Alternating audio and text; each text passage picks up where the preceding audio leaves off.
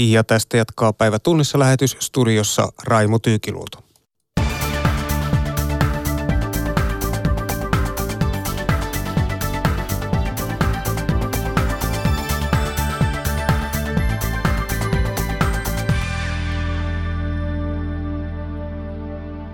Omaninlahden tilanne kiristää Yhdysvaltain ja Iranin välejä entisestään.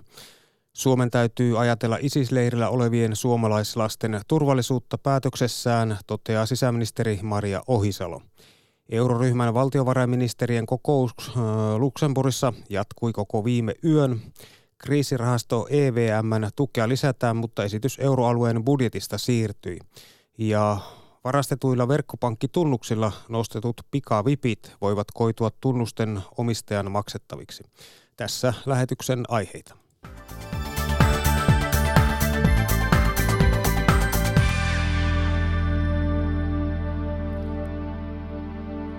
Yhdysvallat sanoo, että sillä on todisteet siitä, että Iran teki eiliset hyökkäykset kahteen öljytankkeriin Omanin lahdella. Yhdysvaltain asevoimat on julkaissut videon, jonka sanotaan näyttävän, kuinka iranilaiset sotilaat poistavat räjähtämättömän miinan yhden tankkerin kyljestä. Yhdysvaltain YK-suurlähettilän mukaan vain Iran kykenee tällaiseen iskuun. Iran, however, has the weapons, the expertise, and the requisite intelligence information to pull this off. And Iran is doing just what it promised. Iranilla on aseet ja tarpeellinen asiantuntemus iskujen tekemiseen, ja se uhkasi jo huhtikuun lopulla pysäyttää öljynkuljetukset alueella, sanoi Yhdysvaltain YK-suurlähettiläs Jonathan Cohen, kun YK turvallisuusneuvosto oli koolla keskustelemassa öljytankkereihin tehdyistä iskuista. Kohteena olivat norjalaisyhtiön Front Altair ja japanilainen Kokuka Courageous. Yhdysvaltain asevoimien julkaisemalla videolla näkyy, kuinka pieni partioalus lähestyy japanilaistankkeria iskun jälkeen ja poistaa laivan kyljestä esineen.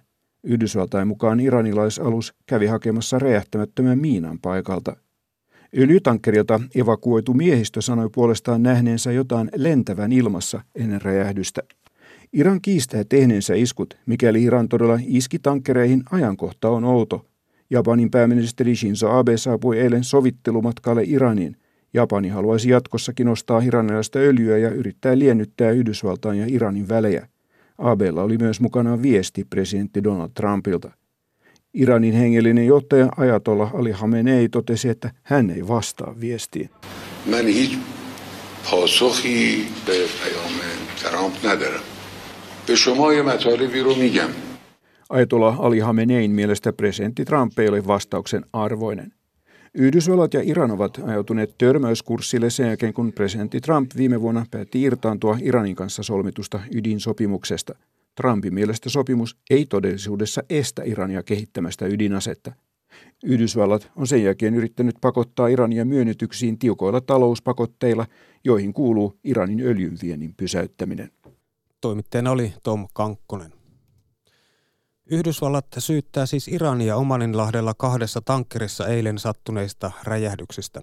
Maanpuolustuskorkeakoulun dosentti tutkija Antti Paronen arvioi, että tilanne alueella voi kärjistyä nopeastikin, mutta mahdollinen sota olisi alueen valtioille erittäin tuhoisa. Mario Näkki jatkaa. Tilanne Omanin lahdella on kiristynyt ja Yhdysvallat syyttää Irania eilisistä öljytankkereihin kohdistuneista iskuista ja Iran sitten kiistää osallisuutensa. Miten pahaksi tämä tilanne voi kärjistyä? Tilanne voisi kärjistyä tällaisessa nyt nopeasti analysoituna ihan lähestulkoon avoimen sodan partaalle, mutta että Iran yhtä lailla kuin Saudi-Arabia tietävät, että, että mikäli tällaisen sotaan lähdettäisiin, niin, niin se olisi molemmille tällaisille valtioille äärimmäisen tuhoisaa. Ei vähiten siitä syystä, että, että Yhdysvaltain sotilasmahti tuolla alueella nimenomaan Iranin vastaan on, on, on erittäin merkittävä. No miksi tämä tilanne on nyt päässyt tällä tavalla kärjistymään? Tämä on huomattavan paljon pidemmässä puussa kuin pelkästään yksittäiset tankkeriiskut, Iranin osallisuus Syyrian sodassa, Saudi-Arabian operaatio tuolla Jemenissä ja Iranin osallisuus siellä, Yhdysvaltoin ja Iranin ydinsulkusopimuksen purkautuminen ja sitten myös luonnollisesti se, että Yhdysvallat on tehnyt tällaisen voimapoliittisen paluun aktiivisemmin tuonne, tuonne lähi ja osoittaa siellä sotilaallista mahtiaan yhä, yhä merkittävämmällä tavalla. Voiko tässä olla taustalla se, että presidentti Donald Trump yrittää jollain tavalla kannatuslukujaan nostaa? No tietysti luonnollisesti hänen kaltaisensa johtaja varmaan tämmöisestä tilanteesta voisi kuvitella, että hyötyykin, mutta että kyllä tässä on myös Trumpin hallintokauden aikaisen muutos selkeästi presidentti Obaman aikaiseen tällaiseen lähi ja ylipäätäänkään ulkopoliittiseen rooliin, niin, niin on, on ihan selkeästi näkyvissä myös tässä suhteessa. Mm. No mutta jatketaan sitten suomalaisista ISIS-naisista ja lapsista. Yle vieraili Syyriassa Al-Holin leirillä jokunen viikko sitten ja tapasi siellä suomalaisia naisia, jotka kertoivat, että täällä kurdien ylläpitämällä käytännössä vankileirillä on 11 suomalaista naista ja 33 lasta. Naiset lähtivät siis sinne alueelle äärijärjestö ISISin riveihin ja Ylen teettämän mielipidekyselyn mukaan noin joka kolmas suomalainen ei palauttaisi lapsia ja naisia Suomeen. Neljäsosa vastanneista palauttaisi Suomeen vain lapset. Mitä itse tekisit? Naisten suhteen olisi tehtävä minun mielestäni ja puhtaasti minun mielestäni selkeästi tarveharkintaa siinä suhteessa, että ketä halutaan ottaa takaisin ja minkälaisella riskiarviolla. Lasten puolesta sitten taas luonnollisesti on, on hieman asia, asia toisenlainen. Eipä sillä, kyllähän suomalaiset lastensuojeluviranomaiset varmaan ovat osalliset pystyneet käsittelemään hyvin tai osaavat käsitellä hyvin traumatisoituneitakin nuoria ihmisiä, mutta, mutta niin, niin toivoisi totisesti, että, että tällaisille viranomaisille sitten luotaisiin myös mahdollisuudet kohdata ehkä mahdollisesti radikaalia ja väkivaltaa itse tarkoituksenaan pitävää ideologiaa omaavia ihmisiä, myös nuoria sellaisia. Hmm. Suomen hallituksen pitää ottaa tähän asiaan myös melko piankin kantaa. Kerro, minkälaisia lapsia sieltä on sitten mahdollisesti tulossa? Hyvin monenikäisiä. Alueella tiedetään syntyneen lapsia. En pysty valitettavasti lukumäärää osaa sanoa. Ja sen lisäksi myös sitten sinne matkustaneina, matkustaneina nuoria ihmisiä, jotka ovat viettäneet siellä jo vuosia se, että ovatko nämä sitten nämä hieman varttuneemmat nuoret, nuoret lapset sitten osallistuneet jonkunlaisiin esimerkiksi aseelliseen koulutukseen tai terroristiseen koulutukseen, niin sitä ei voida varmuudella sanoa. Lasten kohdalla Suomea velvoittaa YK on lapsen oikeuksien sopimus, jonka mukaan lapsen etu on ensisijainen. Mitä tämä voi sitten Suomelta velvoittaa? Niin, ähm, tällaisessa tilanteessa tietysti jos muiden maiden esimerkkiä katsotaan, esimerkiksi Ranskaa tai, tai näitä, jotka ovat hakeneet erityisesti orpolapsia takaisin tuolta, tuolta alueelta, niin, niin kyllä tässä selkeästi on, olla, ollaan kiinni siinä, että omat kansalaiset tai, tai kansalaisiksi ymmärrettävät lapset, kuten alueella syntyneet suomalaiset lapset, niin äm, olisi jollain lailla mahdollisesti hankki, tai siis hakea Suomeen takaisin näin niin kuin konkreettisimmillaan puhumattakaan sit siitä kokonaisuudesta, mihin nämä ihmiset sitten lopulta, lopulta tota, joutuvatkaan Suomessa, kuten esimerkiksi pitkällisiin tällaisiin mm, deradikalisaatio-ohjelmiin tai muuhun vastaavaan. No miltä tuo palauttaminen voisi sitten ihan käytännössä näyttää? Suomen valtio lähettää Finnairin koneen hakemaan heitäkö? No en tiedä sitten sitä lentoyhtiöstä, mutta, mutta tuota, ää, käytännössä siis paikalliselle, paikalle mennään käytännössä jonkunlaisella delegaatiolla, joka on, on, on luonnollisesti alueen turvallisuustilanne huomioiden, ähm, huomioiden niin varustautunut, varustautunut sen mukaisesti ja, ja sitten niin, niin hakee ihmisiä takaisin käytännössä Suomeen. Ei, ei siinä varmaan sen ihmeellisemmästä asiasta ole kysymys. Äärijärjestö ISIS on tunnettu tällaisesta syvästä propagandasta ja myös näitä lapsia on ilmeisesti aivopesty. Ähm, tutkija Antti Paronen, ähm, miten he voivat enää suht- tai miten tuo ISIS on toiminut näiden lasten kanssa? Jokainen on tietysti sinällään, sinällään tapaus on, on, on yksilö, mutta ISISillä tiedetään olleen tällainen ohjelma, jota he kutsuvat tällaiseksi leijonanpentu-ohjelmaksi, joka, jossa kasvatettiin erityisesti nuoria poikia, poikia tällaiseksi tulevaksi jihadistikaaderiksi. Näiden vangittujen naisten joukossa on, on erityisesti Iranilla, Irak, irakilaisia ja syyrialaisia naisia, jotka hyvin voimakkaasti edelleenkin ylläpitävät tällaista radikaalia ideologiaa ja katsovat, että, että tota, he ovat jättäneet tuon kalifaatin sotatilan aikana, jotta he voivat kasvattaa sitten tämän uuden jihadistikaaderin jossain muualla, mahdollisesti palaten Irakiin tai Syyriaan tai sitten jonnekin muualle maahan. Eli tällainen ideologinen, ideologinen ähm, eräänlainen ymmärrys erää, elää hyvin vahvana edelleen tuolla, tuolla leirillä. Se, että ovatko suomalaiset naiset näin radikalisoituneita tai näin pitkälle tässä ajatusmaailmassaan meneviä, niin, niin se on tietysti tapauskohtaista. Se, että minkälaista tuo tuollainen radikalisointi on ollut, niin se on ollut hyvin kategorista. Se on ulottunut perheyhteisöistä kyläyhteisöihin ja, ja niin edespäin. Siis ISIS on ollut hyvin, hyvin tietoinen siitä, että näistä nuorista ihmisistä yritetään kouluttaa käytännössä uusia sotilaita ja, ja uusia, uusia niin, niin, ähm, eräänlaisia äitihahmoja sitten tyttölapsista tällaiseen jihadistiseen valtioon, islamilaiseen valtioon, kuten he sitä itse kutsuvat. No mitä nämä lapset ovat kokeneet? Eittämättä varmaan he ovat nähneet väkivaltaa. He ovat kokeneet varmaan puutetta ihan nyt tavan elintarvikkeista ja lääkkeistä lähtien. Mm, ja, ja tuota, mitä todennäköisimmin he ovat myös päässeet elämään ihan normaalia perhe-elämää jossain määrin, jos sitä sellaisenaan voi sitten pitää. Kaikkia siltä väliltä. Tisis on myös näyttänyt videoita, joissa lapset ovat tehneet julmuuksia. Pitää paikkansa kyllä ja, ja hyvin nuoria ihmisiä on, on, on tällaiseen, tällaiseen toimintaan otettu mukaan. Ja se on varmasti ollut myös ihan ajateltua, että lapset joutuvat näkemään väkivaltaa. Kyllä tällaista on, on hyvin aktiivisesti, aktiivisesti näytetty. Siis ISISin propagandavideoilla voidaan, voidaan nähdä telotuksia, mestauksia, joita seuraa sitten hyvin, hyvin nuoria ihmisiä aivan, aivan pikkulapsista ja, ja pikkulapsista teineihin lähtien. No miten sitten suomalaisviranomaiset voivat käsitellä tällaisia lapsia? Leijonan pentuja niin kuin kutsutaan. Niin, tämä on luonnollisesti uudenlainen tilanne varmasti myös meikäläiselle lastensuojelulle. Ei, eipä sillä kyllä varmaan meikäläinen lastensuojeluviranomaiset tai lastensuojeluviranomaiset osaavat varsin hyvin käsitellä esimerkiksi nyt tällaisesta päihdeongelmaisesta perheestä tulevia traumatisoituneita nuoria ihmisiä, mutta tämmöinen tilanne varmasti asettaa heidät myös ihan nyt fyysisen turvallisuuden sakkin osalta uusien haasteiden eteen. Totesi maanpuolustuskorkeakoulun dosentti tutkija Antti Paronen. Mario Näkki haastatteli. Sisäministeri Maria Ohisalon mukaan ei ole vielä tietoa, milloin hallitus ratkaisee ISIS-leirillä olevien suomalaislasten kohtalon. Ohisalon mukaan Suomen täytyy ajatella lasten turvallisuutta päätöksessään. Sisäministeri Maria Ohisalo haastattelee Leena Nelskylä. Sulla ei ollut mitenkään turhan pehmeä lasku ministerin pestiin, sillä edessäsi on monia erittäin vaikeita kysymyksiä ja niistä polttavimpia lienee isisleiriä siellä olevat suomalaiset lapset ja heidän äitinsä. Ja Ylen kyselyn mukaan niin reilu kolmasosa suomalaisista ei kannata sitä, että Suomi hakisi ketään pois sieltä leiriltä. Niin miltä tämä sinun mielestäsi kuulostaa? No asiahan on erittäin hankala.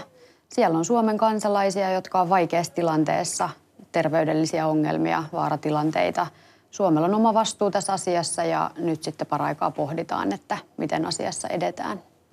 Yllättikö tämä, että tämä jakaa kansaa niin voimakkaasti? Ei tietenkään yllätä. Tämä, kuten sanoin, että tämä on niin monisyinen asia, että tätä voi katsoa myös niin monesta näkökulmasta. Että yhtäältä tässä on niin kuin näiden ihmisten ihmisoikeudet, turvallisuus ja samaan aikaan tosi paljon riskejä, joita täytyy punnita ja näitä pistää vaakakuppiin yhdessä. Mitä olisit itse vastannut tähän kyselyyn?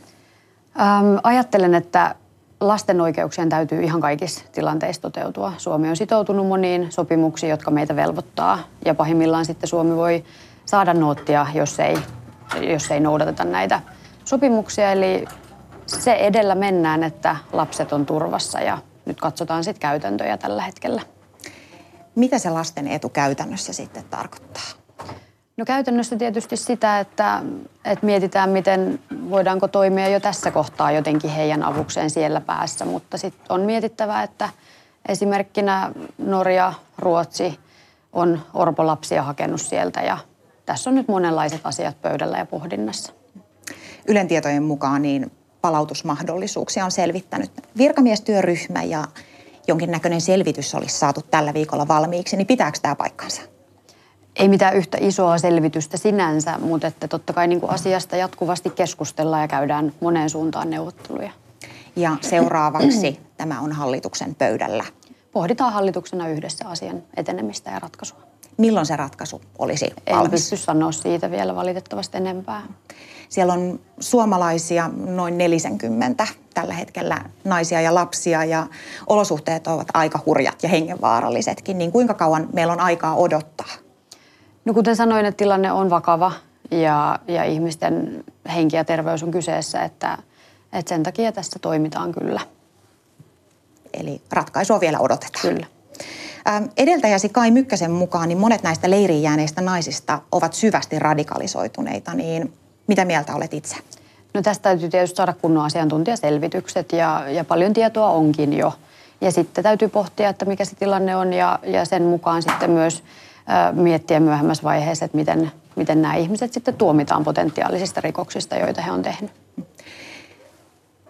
Eli paljon on vielä tehtävää Kyllä, tämän asian, kyllä. asian eteen. Kuinka korkealla siellä agendalla tämä asian hoitaminen on tällä hetkellä? No on monta kysymystä, jotka on koko ajan akuutteja ja isoja ja, ja totta kai niin kuin jokainen asia otetaan ihan yhtä suurella vakavuudella. Siirrytään sitten vähän laajemmin maahanmuuttopolitiikkaan ja uuden hallituksen suhtautuminen maahanmuuttoon niin vaikuttaa myönteisemmältä kuin edellisessä hallituksessa. Niin mistä tämä johtuu? No viime hallituskauden aikana tehtiin pelkästään esimerkiksi ulkomaalaislakiin, muistaakseni 26 erillistä muutosta yhteen lakiin. Sen lisäksi on erilaisia toimintakäytäntöjä siellä arjessa, tässä turvapaikkaprosessissa, joita ei ole yhdessä selvitetty, että miten nämä kaikki nyt sitten lopulta vaikuttaa toinen toisiinsa, millaisia keskinäissuhteita näillä on. Äh, Uuden hallituksen ohjelma on kirjattu muun muassa siitä, että tehdään kokonaisvaltainen tarkastelu tästä ja mietitään, että toimiiko se prosessi nyt todella.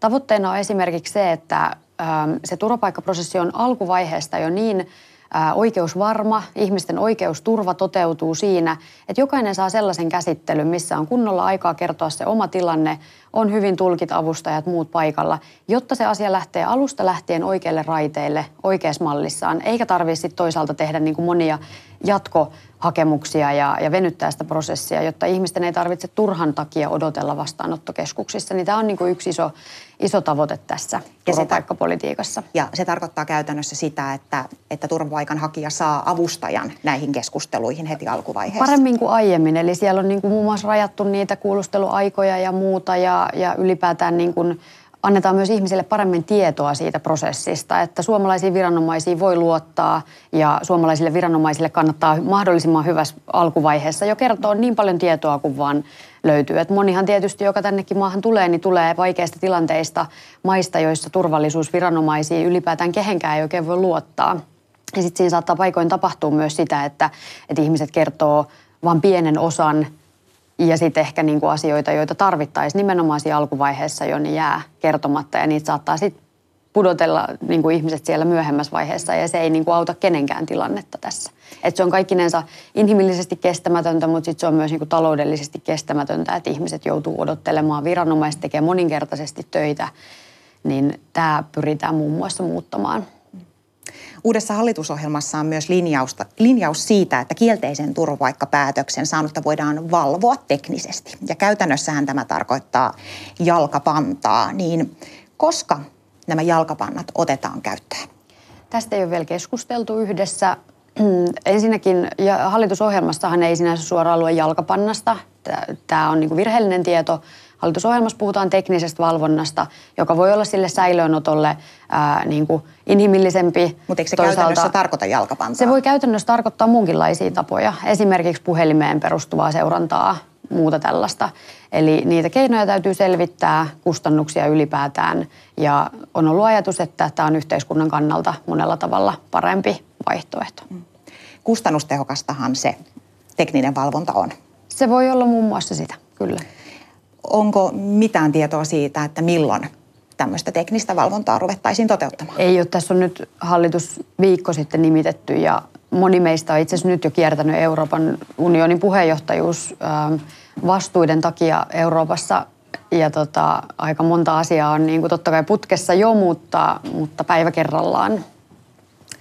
Ää, pakkopalautukset eivät aina ole mahdollisia, että, koska vaikka meillä olisi suuri tahtotila siitä, että pyritään tämä asia järjestämään, niin siellä vastaanottavassa maassa niin ei välttämättä haluta ottaa sitten näitä henkilöitä, ketkä eivät vapaaehtoisesti palaa. Niin mikä on esimerkiksi tilanne sitten Irakin kanssa tämän sopimuksen tiimoilta, että onko sitä ehditty edistää?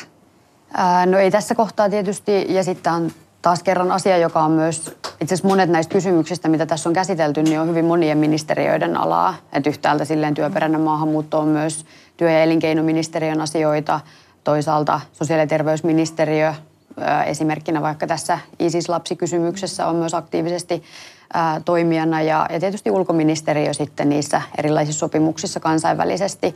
Mutta että, että palautuskielto on ehdoton ja, ja sitä kunnioitetaan, siitä lähdetään. Se tulee meidän perustuslaista, että ihmistä ei voi niin kuin kuolemanvaaraan lähettää. Jos tällaisia riskejä tiedetään, että on, niin, niin silloin ei tietenkään voida, voida lähettää. Mutta sitten hallitusohjelma on myös kirjattu se, että tehdään arviot uudestaan myös siitä, että mitkä maat todella on turvallisia, minne ihmisiä voi lähettää. Ja että aiemminhan näissä maiden turvallisuusluokituksissa on tapahtunut muutoksia, jotka ei välttämättä ollut linjassa esimerkiksi YK on pakolaisjärjestö UNHCRn linjan kanssa. Eli näitä myös käydään sitten yhdessä keskusteluja näistä. Heinäkuussa alkaa Suomen EU-puheenjohtajuuskausi, mikä tarkoittaa myös sitä, että johdat EUn sisäministereiden kokouksia. Ja EUssahan on yrit, yritetty uudistaa yhteistä turvapaikkalainsäädäntöä vaikka kuinka kauan ja mitään tulosta ei ole saatu aikaan, niin Miten sinä aiot viedä asiaa eteenpäin? Tämähän on näytön paikka. No joo, asia ei ole todellakaan helppo. joku lähetti just mulle linkin vuosia sitten Suomen aiemmista puheenjohtajakausista, että silloinkin agendalla on ollut sama asia ja ja haastavaa tietysti saada kaikki maat niin kuin yhteisen linjalle. Nyt kun niitä keskusteluja pääsin tuossa viime perjantaina Luxemburgissa kuuntelemaan ja keskustelemaan uusien kollegojen kanssa, niin niin kyllä siellä vahvasti niin kuin on se tahtotila ja ymmärrys siitä, että, että nykyinen turvapaikkajärjestelmä, pakolaispolitiikka ei toimi. Enemmän tarvitaan sitä yhteisvastuuta siinä, että esimerkiksi Välimeren maat ei voi yksin kantaa sitä kaikkea vastuuta. Se on niin kuin maalais- ja kaupunkilaisjärjellä ajateltuna ihan just niin. Ja sen, sen takia on Euroopan unioni, jossa yhdessä ää, jaetaan vastuita monella tavalla. Että tästä täytyy nyt yrittää löytää edes niin kuin pienimpiä yhteisiä nimittäjiä, joiden kautta päästään eteenpäin asiassa. Ja, ja totta kai nyt sitten tässä jo kahdenkeskisiä keskustelujakin varmaan yritetään käynnistellä mahdollisimman nopeasti. Ja, ja pääsin tosiaan perjantaina tapaamaan jo osan näistä kollegoista, niin mielenkiinnolla odotan. Sanoi sisäministeri Maria Ohisalo. Häntä haastatteli Leena Nelskylä. Uuden hallituksen tasa-arvokirjaukset saavat ristiriitaisen vastaanoton. Työntekijäpuoli kiittelee palkka-avoimuuden lisäämistä Työnantajat puolestaan karsastavat sekä palkka-avoimuutta että perhevapaa-uudistusta. Tasa-arvovaltuutettu Jukka Marjanvaara pitää hyvänä, että Sipilän hallituksen tasa-arvomaininnoista on nyt siirrytty paljon laajempiin ja painavampiin kirjauksiin. Kyllähän tässä niin ohjelman puitteissa on, on varsin iso loikka otettu eteenpäin. Toki sitten aina se toteuttaminen on toinen kysymys. Palkkaerot samasta työstä samalla työpaikalla ovat hitaasti kaventuneet, mutta selvästi vaikeammin poistettava ongelma on sama palkka saman arvoisesta työstä. Tasa-arvovaltuutettu Jukka Marjanvaaran tutkittavana on parhaillaan klassinen tapaus ammattikorkeakoulusta. Siellähän voi olla niin, että teknisellä puolella teknisen puolen opettajilla palkkaus on varsin paljon korkeampi kuin sitten vaikkapa sosiaali- ja terveydenhuollon opettajilla. Eli siellä on tällaisia palkkaeroja, joita, joita me nyt sitten tässä tässä tarkastellaan, että miten ne suhtautuu tasa-arvolakiin, koska periaatteessahan opettajan työ ammattikorkeakoulussa on suhteellisen kuitenkin samantyyppistä, että palkkaerot on sitten vähän kyseenalaisia. Yhtenä keinona palkkatasa-arvon saavuttamiseksi hallitus haluaa lisätä palkka-avoimuutta.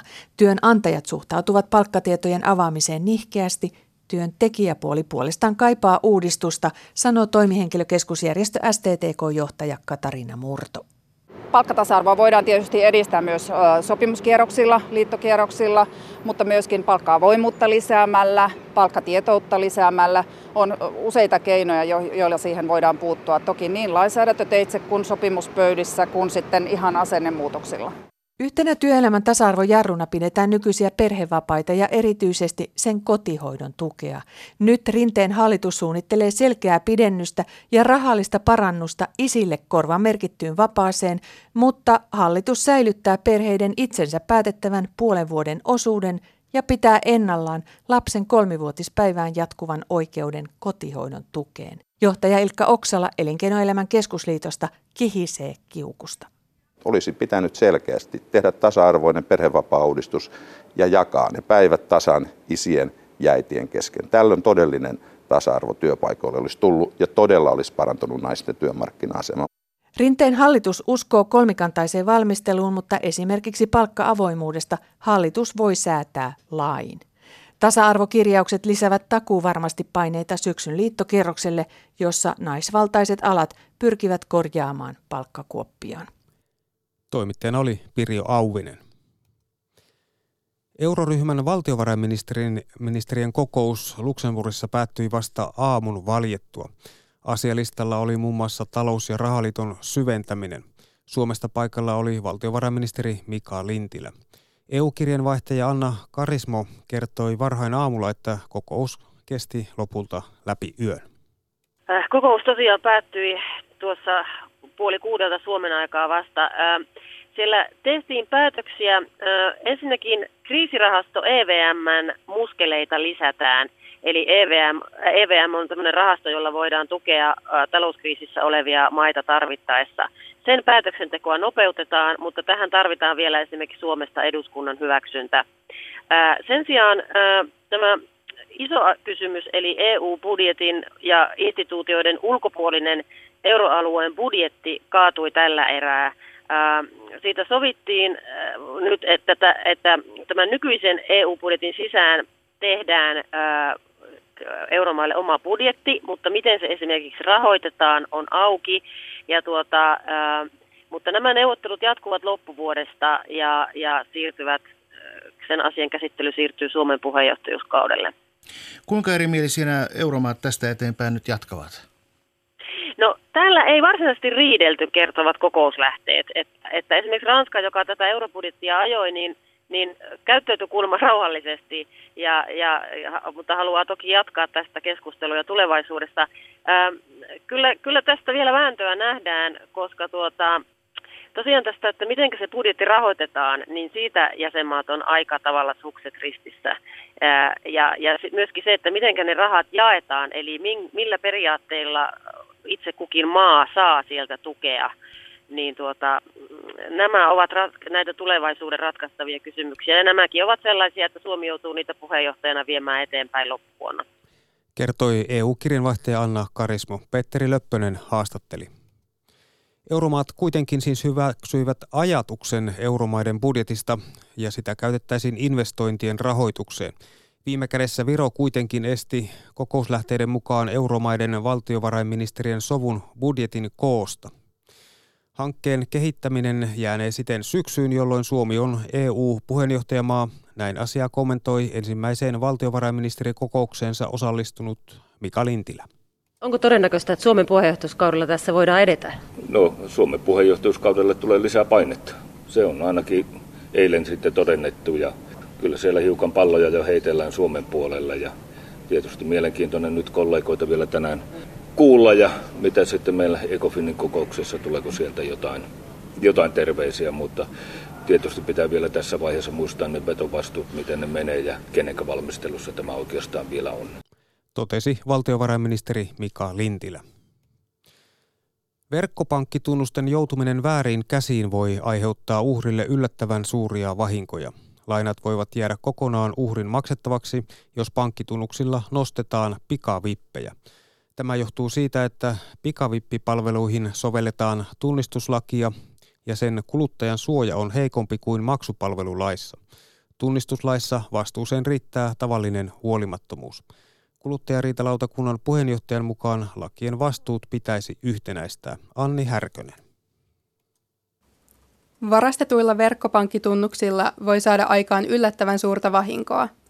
Kuluttajariitalautakunta käsitteli hiljattain kahta tapausta, joissa anastetuilla pankkitunnuksilla saatiin aikaan tuhansien eurojen vahingot, kertoo puheenjohtaja Pauli Stolberi.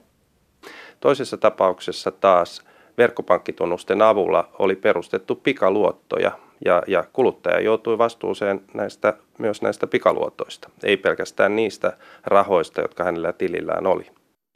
Uhrin vastuu riippuu rikoksen tekotavasta. Jos varastetuilla tunnuksilla maksetaan verkkokauppaostoksia, sovelletaan maksupalvelulakia. Se rajaa kuluttajan korvausvastuun 50 euroon. Jos tunnuksilla tunnistaudutaan pikavippipalveluun, sovelletaan tunnistuslakia. Tällöin uhri vastaa hänen nimissään otetusta lainasta kokonaan itse, eikä vastuulle ole ylärajaa. Pauli Stolberin mielestä lakien vastuut pitäisi yhtenäistää.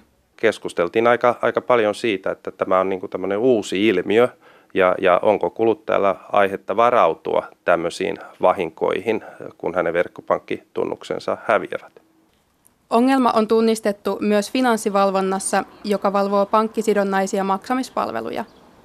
Lakimies Sanna Atrila. Maksamiseen liittyvää asiakkaan vahvan tunnistamisen sääntelyä ei ole harmonisoitu muun vahvan sähköisen tunnistamissääntelyn kanssa. Ne molemmat perustuu direktiiveihin, mutta näitä ei ole yhtenäistetty Eurooppa-tasolla, joka on jonkunlainen puute. Finanssivalvonnan mukaan lakeja ei olla lähitulevaisuudessa yhtenäistämässä. Anni Härkönen toimitti. Ja tässä oli päivätunnissa lähetys.